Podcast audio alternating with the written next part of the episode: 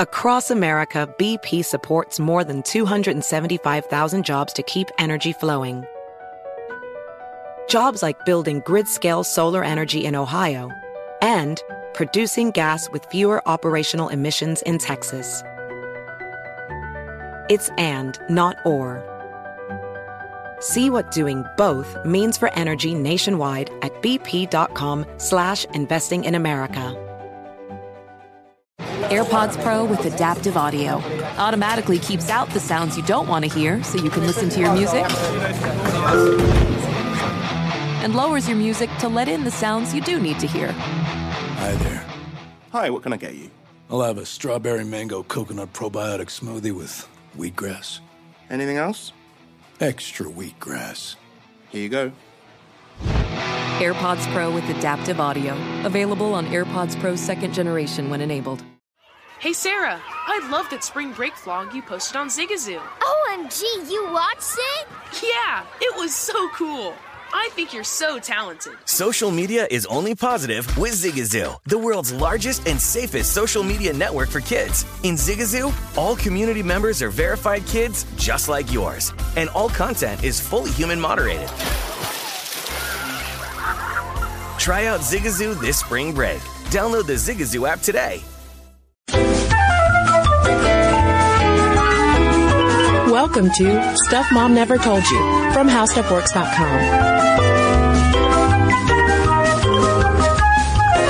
Hello and welcome to the podcast. I'm Kristen. And I'm Caroline. And Caroline, a couple of years ago on the podcast, we did an episode on the morning after pill and what it is.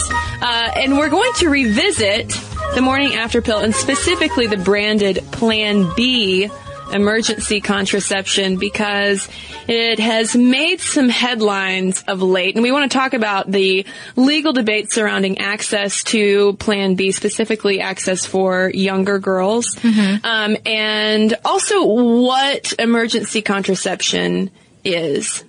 Yeah, because previously, um, morning after pills, the more appropriate name being emergency contraception, because you don't have to necessarily take them the morning after.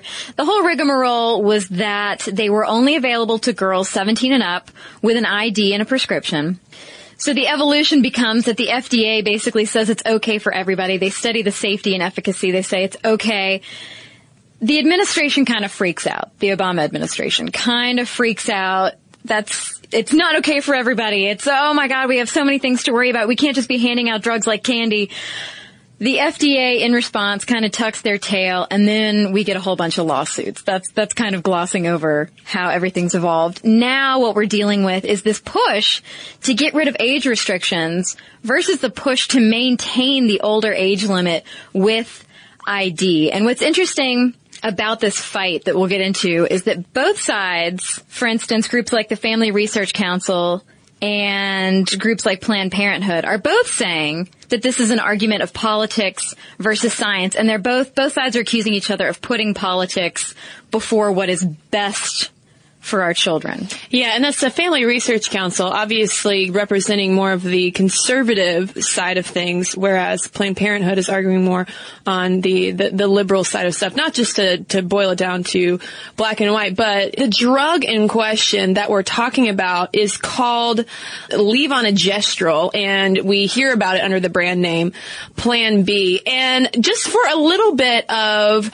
historical context, emergency contraception is nothing new to medicine. It's not like doctors recently figured out, oh, you know what, we can actually uh, d- give women a drug that could halt the egg from being fertilized after they have unprotected sex, or in the case of sexual assault. And this brief timeline is coming from the paper Emergency Contraception, an Underutilized Resource, out of the University of Wisconsin School of Medicine and Public Health. And it talks about how hormonal emergency contraception was first studied in the nineteen twenties, when researchers figured out that estrogenic ovarian extracts mm, interfered with pregnancy in animals. And so it started out as a high-dose, estrogen-only formula, and vets were the first ones to use it on dogs and horses who had mated when the owner didn't intend to. Not with each other. Right. I had to read that twice. I'm not... I'm not joking. It's yeah. like dogs and hor- oh, okay. So dogs and dogs and horses were the first the first uh animals to receive this kind of emergency contraception. And let's not forget though about how women took emergency contraception into their own hands even before the F D A had a drug approved, with douching, as we talked about in one of our favorite Stuff Mom Never Told You episodes, Down with the Douche. Apparently, not only did it, we talked about in the podcast about how women would douche with Lysol and a Lysol competitor, Zonite, and apparently also with Coca-Cola. It is abrasive. Yes. Uh, we are in no way endorsing any of that. Don't do that. We're just saying that it happened. Yeah, keep Coke on ice, not in your vagina. And that's a quote. We can wrap. Yeah, okay. So moving on through the sixties and seventies, there was a lot of research done on different combinations of drugs to prevent Uh, pregnancy. And in the mid-sixties, we have the first documented human clinical cases of post-coital estrogens. And this is when doctors in the Netherlands used that veterinarian-proved method on a thirteen-year-old girl who had been raped in order to prevent pregnancy. But by the late nineteen sixties in the U S, high-dose estrogen regimens became the standard. And then going into the seventies, we have the development of Uh, regimens that are a combination of estrogen and progestin. And in nineteen seventy-four, some of our older listeners might be familiar with the Uspay method. This was named for Canadian doctor Albert Uspay, which was an estrogen-progestin combination, and it replaced for a while the high-dose estrogen treatments because it had fewer side effects. And now, Plan B is a progestin-only formula, and it has greater efficacy in terms of blocking that pregnancy as well as fewer side effects. And in nineteen ninety-nine, the U S Food and Drug Administration approved Plan B with a prescription. And since two thousand nine, the F D A has approved it for over-the-counter sales for women seventeen years old and over. And in two thousand eleven, this is when the legalities start to get really dicey. In two thousand eleven, Health and Human Services Director Kathleen Sebelius blocks P- Plan B slash One Step from being available to all women of all ages over the counter. And this happened in response to an application from drug maker Teva, who, who makes Plan B, um, when the F D A went back and looked at it and recommended that it be made available to all women, saying that it's very safe. And so Sebelius says, you know what, I'm going to overrule that. And in response, reproductive rights groups such as Planned Parenthood sued the Health and Human Services Department for that. And so in the middle of all of this, we have Judge Edward Corman of the District Court of Eastern New York, who was the one who, in April fifth, twenty thirteen, this year, overturned the U S Health and Services ruling to put an age limit on obtaining Plan B. So it's just been, it's it's almost like watching a ping pong match between the courts and the F D A, and then also you have Health and Human Services stepping in. And so people are, are kind of, on the one hand, flipping out saying, you know what, we need to put some kind of age restriction on it. But the interesting thing is, Judge Edward Corman, who has been presiding over this whole Plan B legality since two thousand five in terms of overseeing uh whether or not it should be made available to everyone, he is basically at the end of his rope with all of this. Uh, there was an N P R story about this, and it cites from the legal brief that he wrote, the effort to convert these levonorgestrel-based contraceptives from prescription to over-the-counter status has gone on for over twelve years, even though they would be among the safest drugs available to children and adults on any drugstore shelf. And and then he signed it with a giant snap.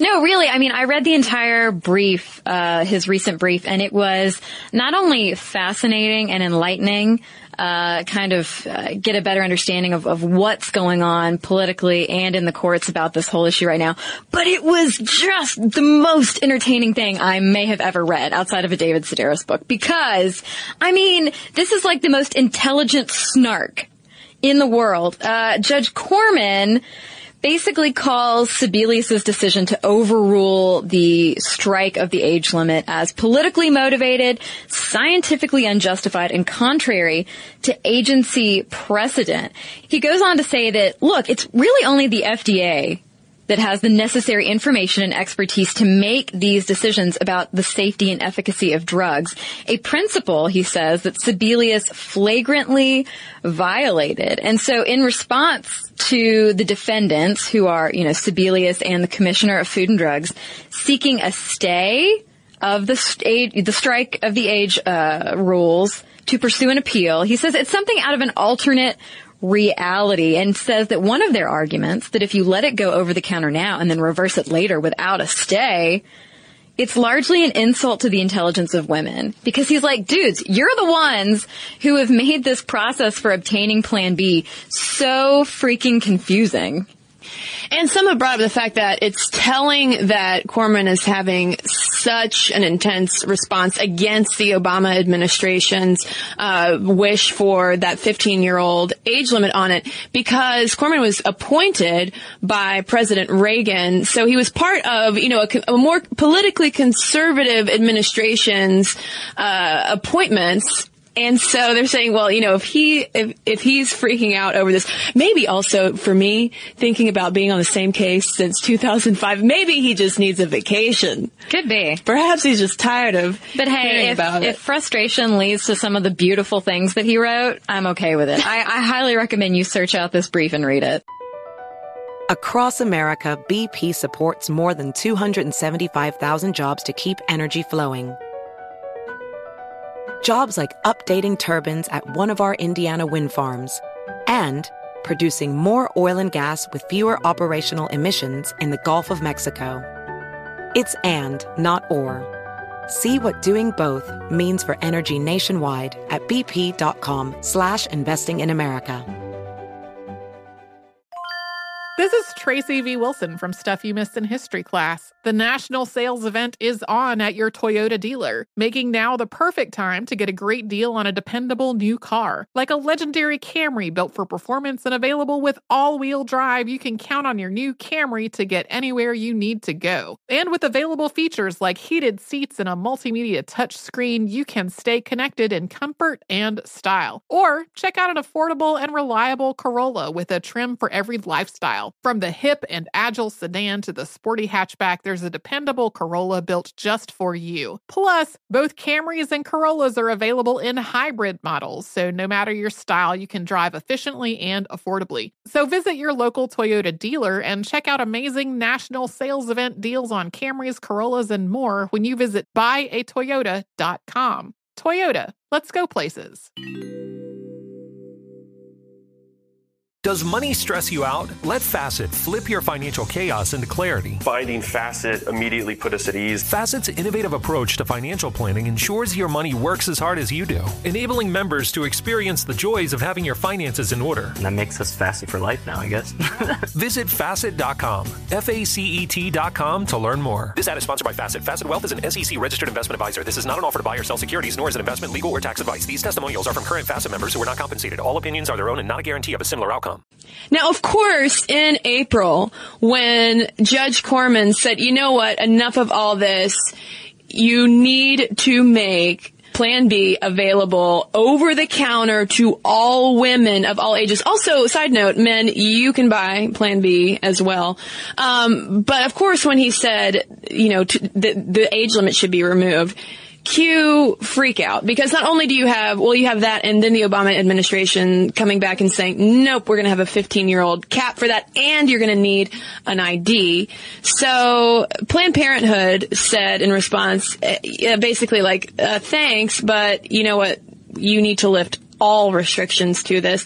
And then on the more conservative side, you have Concerned Women for America saying, well, if Plan B is so safe, then why do we need prescriptions for birth control, huh?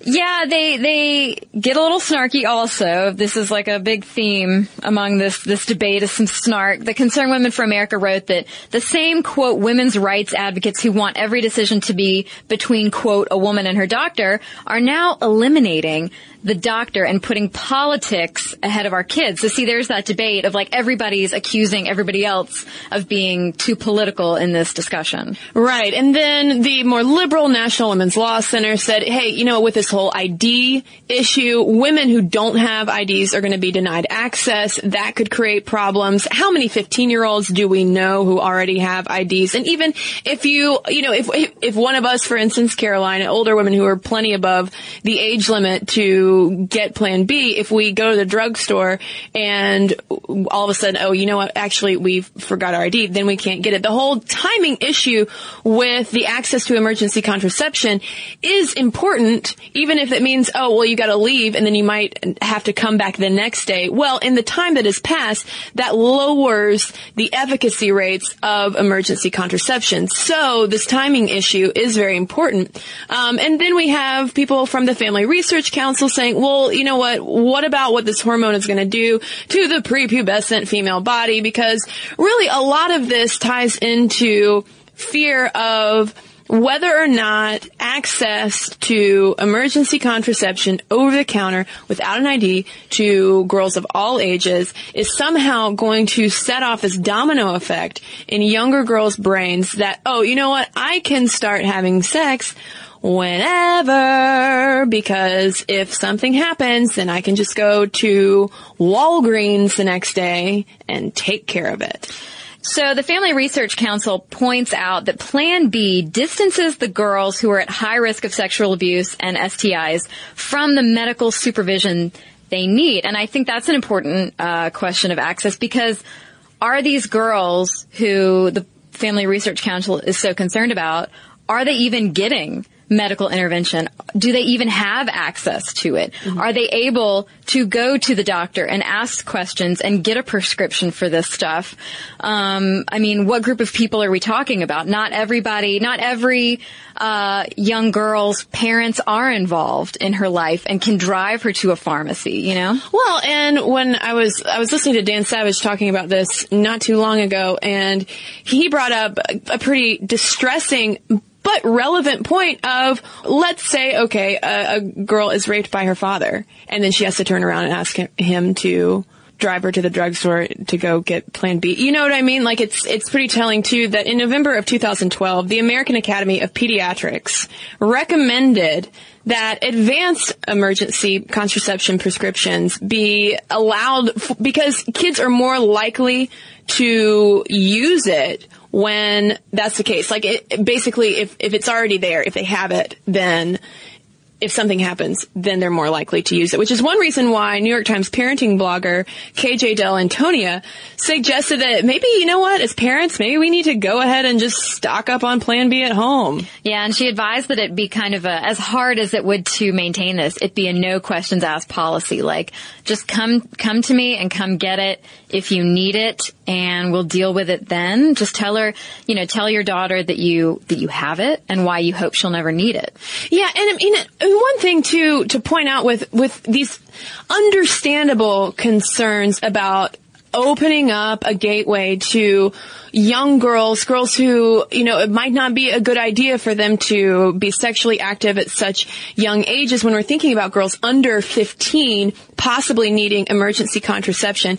But the Guttmacher Institute also highlights that very few young girls are sexually active. Only zero point three percent of ten-year-olds, zero point six percent of eleven-year-olds, one point three percent of twelve-year-olds, and three point four percent of thirteen-year-olds are sexually active. But something happens between thirteen and fourteen where that percentage jumps from three point four percent of thirteen-year-olds to eight point six percent of fourteen-year-olds. And in two thousand eight, there were over ten thousand pregnancies among fourteen-year-old girls in the United States.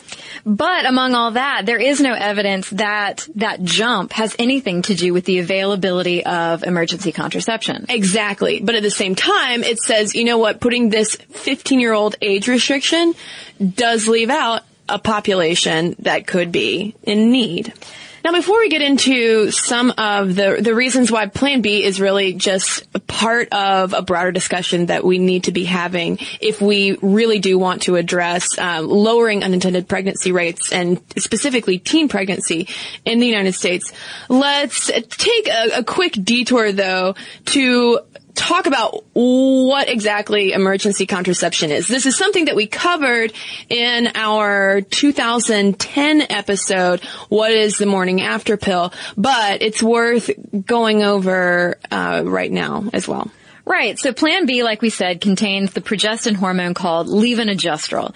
And you should take it as soon as possible, typically less than seventy-two hours after unprotected sex. But it is worth noting that if you're already pregnant, it will not harm the embryo. You will experience some side effects, though, the most common of which are nausea and vomiting. You might also experience abdominal pain, breast tenderness, dizziness, fatigue, headaches, and irregular bleeding. Yes, emergency contraception is not, I repeat, not the same thing as a medicated abortion. Um, and most women are satisfied with the results of Plan B. There was a nineteen ninety-nine study which found that ninety-seven percent of emergency contraceptive users would recommend it actually to friends and family. But it is not cheap, though. That's another thing with this whole, mm-hmm. you know, question about access. We're all freaking out. Well, you know what? Uh, fifteen-year-olds or fourteen-year-olds might not even be able to afford it if they were even allowed to buy it, because it ranges from fifty dollars to sixty dollars. And one thing, too, that Judge Corman is concerned about is the fact that this over-the-counter stuff is only affecting one brand and mm-hmm. not a generic, and that is going to do absolutely nothing to possibly lower the price of emergency contraceptives and may, in fact, have the market effect of increasing the price, because Teva, that drug maker, can say, oh, well, you know what? We're the only O T C brand, so you're going to have to pay what we say. Which is awful. Yeah. But other methods include uh the Paragard copper I U D, which must be inserted five days after unprotected sex and is one of the best emergency contraception methods. Uh there are also combination birth control pills estro- with estrogen and progestin, uh which you have to take less than five days after unprotected sex. And these methods typically prevent pregnancy by preventing or delaying ovulation, blocking fertilization, and preventing a fertilized egg from implanting in the uterus. Again, it's not terminating a pre-existing pregnancy. Right. And in terms of the success rate, it depends on that time factor that we talked about. Generally, one to two out of one hundred women who use emergency contraception will still get pregnant. Um, it may also delay their period for a week, but then if your period doesn't come around for three to four weeks, you have abdominal pain, you have spotting, doctors say, you know what, you need to go ahead and take a pregnancy test. But those success rates will diminish the longer that you wait to take emergency com- contraception, get the Paragard I U D, uh, use the combination birth control pills, whatever your doctor, nurse practitioner recommends in that case. Okay, so we've told you a little bit about uh the fight that's going on over Plan B, and we've looked at other methods of emergency contraception, but we haven't talked about maybe the downside of Plan B and how it's not just a cure-all for all that ails us. Um, it doesn't, it's not a panacea for lowering unintended pregnancy and teen pregnancy rates, because as we talked about, there are a lot of barriers to access, not just the I D and prescription, but also the costs. And this is coming from New York Times writer Roni Karen Rabin, who wrote that uh, a lot of studies suggest that many women don't even know a morning after pill exists. Or if they do know it exists, they literally think it only works the morning after. Right. And these studies also point out that the patterns of use generally don't really do much at all to diminish unintended pregnancy rates, because emergency contraceptive use is highest among women with the lowest risk of pregnancy. Because usually the women who go and get the morning after pill and take it are the ones who are already practicing safe sex, and maybe the condom broke or something happened. They forgot to take their birth control pill and had sex. And, you know, they're women who are already mindful of preventing unintended pregnancy, and so they then go and get emergency contraception. So their actual risk of pregnancy is very low. The issue is about getting it into women's hands sooner, and also these women filling that education gap among girls and women who, you know, think that it either only has that twenty-four hour window or don't really know that it exists. Yeah, and a lot of the argument against uh granting access to Plan B to younger girls, a lot of that fear has to do with kind of culturally ingrained fears about casual sex, teen pregnancy, single motherhood, taking parents and doctors out of the decision to take this medicine. And all of that is summed up in one quote in the New York Times from Doctor Mary Davenport, the recent president of the American Association of Pro-Life Obstetricians and Gynecologists, who said, "Fear of pregnancy is a deterrent to sexual activity. When you introduce something like this, it changes people's behaviors and they have more risky sex. Teens will be counting on this morning after pill to bail them out, and they'll have more casual encounters." And I'm sorry, that's just unlikely because of everything we just talked about. Not only the lack of awareness that it even exists, but so many barriers to access. Well, and also the fact of the matter is studies have looked into the connection between access to emergency contraception and quote-unquote risky sexual behavior, and the correlation does not stand. I mean, I, I feel like, like I get a little frustrated when people s- seem to assume that women, some women just think of uh, abortion, medicated abortion, emergency contraception, all of these things that are not pleasant processes for our bodies as just pleasant parachutes that we yeah. can just use. You know, hey, we want to just have some risky sexual behavior, but it doesn't matter. I'm just going to have ab cramps and abnormal bleeding for a little while, but it's fine. Like, yeah, small price to pay. I don't know that that many women are thinking like that. But my personal thoughts aside, the American College of Obstetricians and Gynecologists have said point blank that making emergency contraception more readily available does not promote risky sexual behavior or increase the rate of unintended pregnancy among adolescents. Ready access of emergency contraception among adolescents is not associated with lower hormonal contraceptive use, lower condom use, or more unprotected sex. It seems like, in fact, like we said with that study finding, that it's the women who have the lowest risk of pregnancy who are actually the highest users of E C, emergency contraception, that that would probably extend down to teen populations as well. It's more about providing comprehensive sex ed, because really, The the fact of the matter is, this is, I mean, it's emergency contraception. It's called emergency contraception for a reason, because the focus really should be on consistent use of reliable forms of contraception. Right. And, and you talked about, um, you know, the groups of women who are getting easy access to this are maybe not the ones who need it the most. Philip Levine and Melissa Kearney, for uh, an article in The Atlantic, talked about how this issue is really bigger than just contraception. The teen pregnancy rate issue is so much bigger than just having access to contraception, like emergency contraception, for instance. Uh, they wrote that policies like access to Plan B, family planning, abstinence-only education, and sex ed don't really address the fundamental economic and social issues that drive teen pregnancy. Um, they argue that we have to improve educational attainment for young girls, show them valid reasons to delay motherhood, and prove to them that they have a reason to invest in their future and not just say, well, I'm never going to get out of this small town. I'm never going to have money. I'm never going to find a man worthy of marrying. Why not have a baby now? Right. And they're saying this because the fact of the matter is that girls from disadvantaged backgrounds, from lower socioeconomic groups who live in places with a larger gap between the poor and middle class are much more likely to give birth as teens than girls who have similar backgrounds but face less inequality.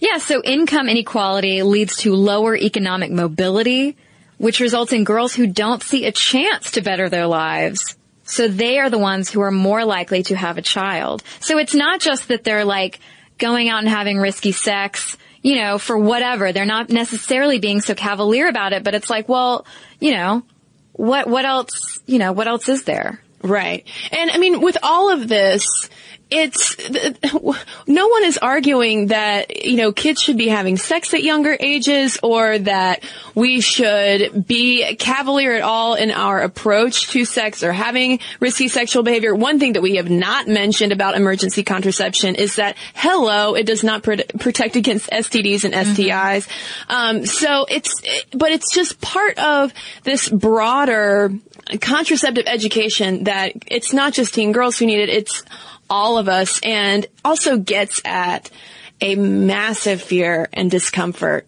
over teen sexuality, which as mm-hmm. much as, as adults, I'm sure, you know, there's a lot of repression going on. You don't want to think about kids having sex, but it's like, what are we going to do? Do you either pretend that it's not there and just hope to put the fear of you might get pregnant and end up in a terrible situation and hope to God they just never have sex, which is unrealistic because hormones exist, or you educate them and you grant access and you hopefully are, you know, a wise and brave parent. I say that on an up end because I, it, it is such a huge challenge, but the answer isn't fear. And I feel like a lot of the combat against this kind of stuff of access to Plan B is very fear motivated. Yeah. Cause kids gonna do what kids are gonna do, you know? And again, I think, you know, to tie all of this up, uh, it's sort of like when we talked about the topic of abortion a long time ago on the podcast, it's like, that's not the ideal situation, you know. That's never right. Emergency contraception is not the ideal situation. That's why it's the emergency, like we said. But you know, I'm now I'm just repeating myself. Never well, mind. I mean, people aren't popping it like candy. I mean, you know, like young girls aren't just going out and having sex, like you said, and being like, oh, it's okay, I'll just go get an abortion tomorrow, or I'll just go get emergency contraception at the at the drugstore. It's fine.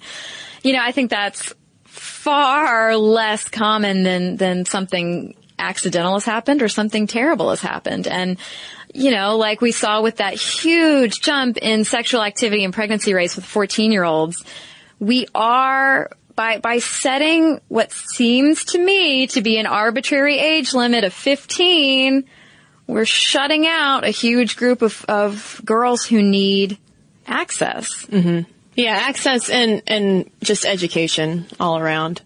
Um, so we're recording this episode in May. You are listening to it right now in June. So I'll be curious to see if between now and when this podcast publishes, if there will be any movement legally. But I have a f- suspicion that the age limit will be lifted. I think at some point that will go away. But I want to hear from listeners about this access. I mean, is is it too is it too young? You know, should fifteen, is it fine to leave that age limit at fifteen? Parents, what do you do? Would you do as that N Y Times parenting blogger advised and say, maybe we should just stock it for them? Hey, why not? Um, let us know your thoughts on this more political than we usually go issue. Momstuff at discovery dot com is where you can send your letters. We'd also love to hear from you on Facebook, or you can tweet us at momstuffpodcast. And before we get to a couple of messages y'all have sent us, let's take just a quick break and we'll be right back. B P added more than seventy billion dollars to the U S economy last year by making investments from coast to coast. Investments like building charging hubs for fleets of electric buses in California and starting up new infrastructure in the Gulf of Mexico. It's and, not or. See what doing both means for energy nationwide at bp.com slash investing in America. This is Holly Fry from Stuff You Missed in History Class. The national sales event is on at your Toyota dealer, making now the perfect time to get a great deal on a dependable new S U V, like an adventure-ready RAV four. Available with all-wheel drive, your new RAV four is built for performance on any terrain, from the road to the trails. And with plenty of passenger and cargo space, plus available tech like wireless charging, you and your entire crew can stay connected. Or check out a stylish and comfortable Highlander with three spacious rows of seating for up to eight passengers. And with available features features like the panoramic moonroof, you can sit back, enjoy the wide-open views with your whole family. Plus, both RAV fours and Highlanders are available in hybrid models, so no matter your style, you can drive efficiently and save on gas. So visit your local Toyota dealer and check out amazing national sales event deals on RAVs, Highlanders, and more when you visit buy a toyota dot com. Toyota, let's go places. Does money stress you out? Let Facet flip your financial chaos into clarity. Finding Facet immediately put us at ease. Facet's innovative approach to financial planning ensures your money works as hard as you do, enabling members to experience the joys of having your finances in order. And that makes us Facet for life now, I guess. Visit Facet dot com, F A C E T dot com to learn more. This ad is sponsored by Facet. Facet Wealth is an S E C-registered investment advisor. This is not an offer to buy or sell securities, nor is it investment, legal, or tax advice. These testimonials are from current Facet members who are not compensated. All opinions are their own and not a guarantee of a similar outcome. And now, back to our letters. Well, I've got a couple of letters here, and the first one I have is in response to an episode we did quite a while ago on asexuality. And this is from Victory, who wrote in saying, I just wanted to thank you for your excellent podcast and helping me understand my asexuality. They've seen me through many a Monday morning and taught me so much about myself and the world from a feminist perspective.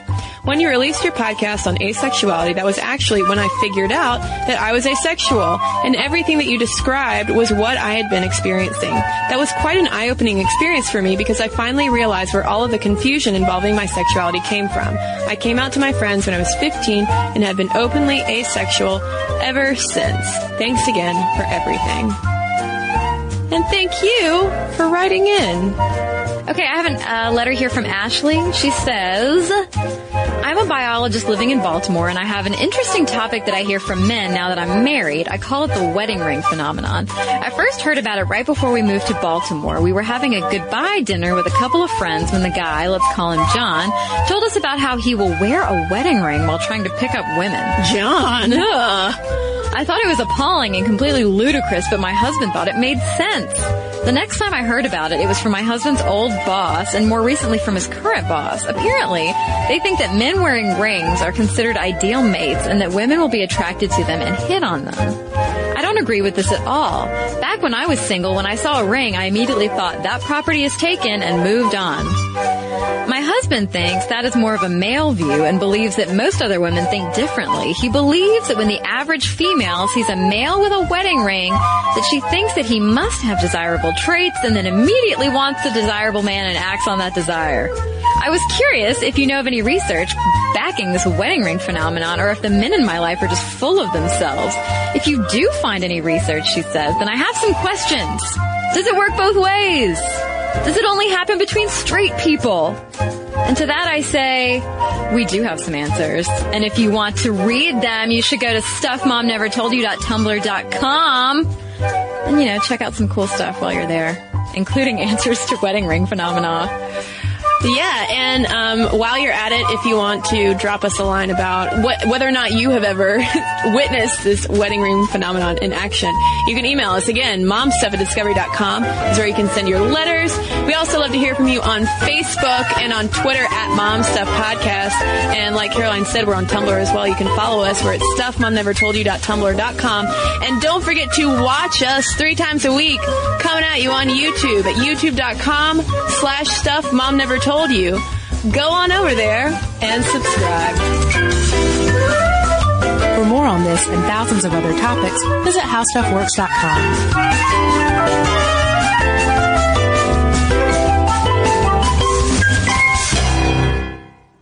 Have you heard about the social media platform for kids? It's called Zigazoo. It's a great place where kids like me can come together to make fun videos. Videos moderated by real people who review content before it's posted to the feed.